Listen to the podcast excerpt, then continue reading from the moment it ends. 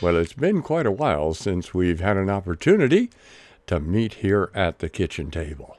What in the world has Arctic Eric been doing if we haven't been meeting at the kitchen table? Yep, the series is called The Lump. You see, April twenty-second, one day before turning uh, older, I was shaving in the morning and noticed a little lump under my left ear. And later in the day, I thought someone had planted a golf ball there. So the next day, I went to the uh, medical center, and they thought about it and looked at it and pressed on it and said, "Come on back in a week," which I did. Well, this time, uh, there was the initial physician and a second physician, and finally a guy, well, not quite as old as I am, but close to retirement. And he said, "Well, we're going to write it up right now as a medium-level emergency situation, and within uh, a month or so, you'll be contacted uh, by uh, a special department in the regional hospital." And I said, "Thank you very much." Later that same afternoon, I get a phone call from that uh, department up at the regional hospital saying, "Hey, could you come in on Tuesday? We want to take a look at you."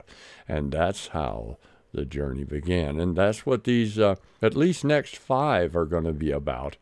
It, what I've done is I simply took the audio from the weekly videos I was doing to update friends and sponsors and supporters and family uh, in what's going on.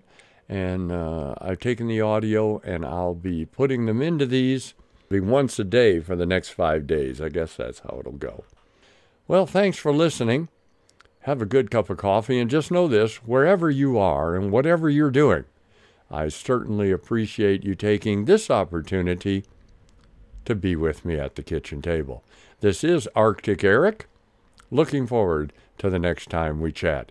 God bless you. Well, hello, hello, hello. It's uh, Thursday the eleventh. It's a bit after lunchtime here in Europe. That means it's breakfast time there in the States. This is Arctic Eric back with you with a new report and a new title. This isn't an update on the first surgery or after the first surgery.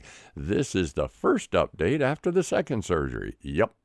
Couple of days ago, returned to the regional hospital because they wanted to take some biopsies. So went back into the operating room, and uh, I have a feeling they opened my mouth a bit on the wide side, and they took out eleven pieces of prime me to put under the microscope. With an added bonus, the day after the operation, I got to go to another department where they pierced my lovely neck two times to take biopsies out of a lymph node. Thirteen pieces of me remain back there at the hospital in the pathology lab, and I'm praying that Jesus show them just exactly what's going on.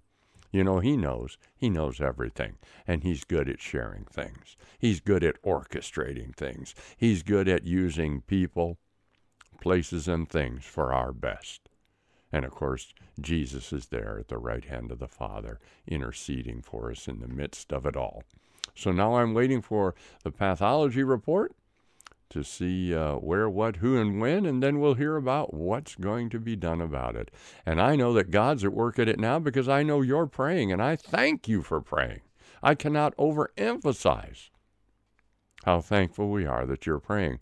And by your praying and knowing that Christ at the right hand of the Father is also praying for you as you pray for us and praying for us, I have a sense of peace that goes beyond explanation. But I said, "Lord, why do I, in the midst of this storm, why do I have so much peace?" And he brought me back to Mark chapter four, to a story that we all know where Jesus tells the boys, "Hey, we're going to the other side." And he's told all of that. Listen, when we've gotten in the boat with Jesus and Jesus, the ark, is in us, we're going over to the other side. But he tells them, let's go over to the other side. And, of course, being zealous young men, they, they don't ask, should we walk over with you? No, we find that they've put him in the boat to take him over to the other side. Okay, that's all right. That's the way the story goes. We know that Jesus is found asleep with his head on a pillow in the bottom of the boat. And the storm comes and the winds blow and water is filling the boat. And, and these boys, some of them are fishermen, and they know that boat in water, good thing, water in boat, bad thing. So they know they're in uh, soon going to be in over their heads, as we say.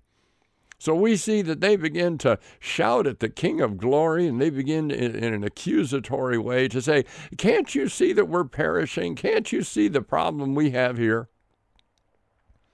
Listen, Jesus sees your problem right where you are. He sure does. He's very well aware. He's so intimately involved with you. He knows more about your situation than you do. So what's the purpose of the story in my life to explain the peace that I have is because I made a decision a long time ago not to fight the wind and the waves. Jesus told me, Eric, we're going to the other side, whether it's the other side of the Atlantic to be in Sweden, or the other side of this life and into a new life, or the other side of whatever situation. He said, we're going over to the other side. So I want to continue to find myself in the bottom of the boat, in the ark Christ is, in the bottom of the boat with the head on my pillow. With the head on his pillow, we're sharing the pillow. And when the storm comes, he's simply wrapping his arm around me and reminding me, this is but a shadow. We're going to the other side. Let's go together. So I encourage you today that you find the rest that God has for you. Hebrews chapter four rest, the rest of faith. God's begun a good work. He would like to complete it. Let's not help him.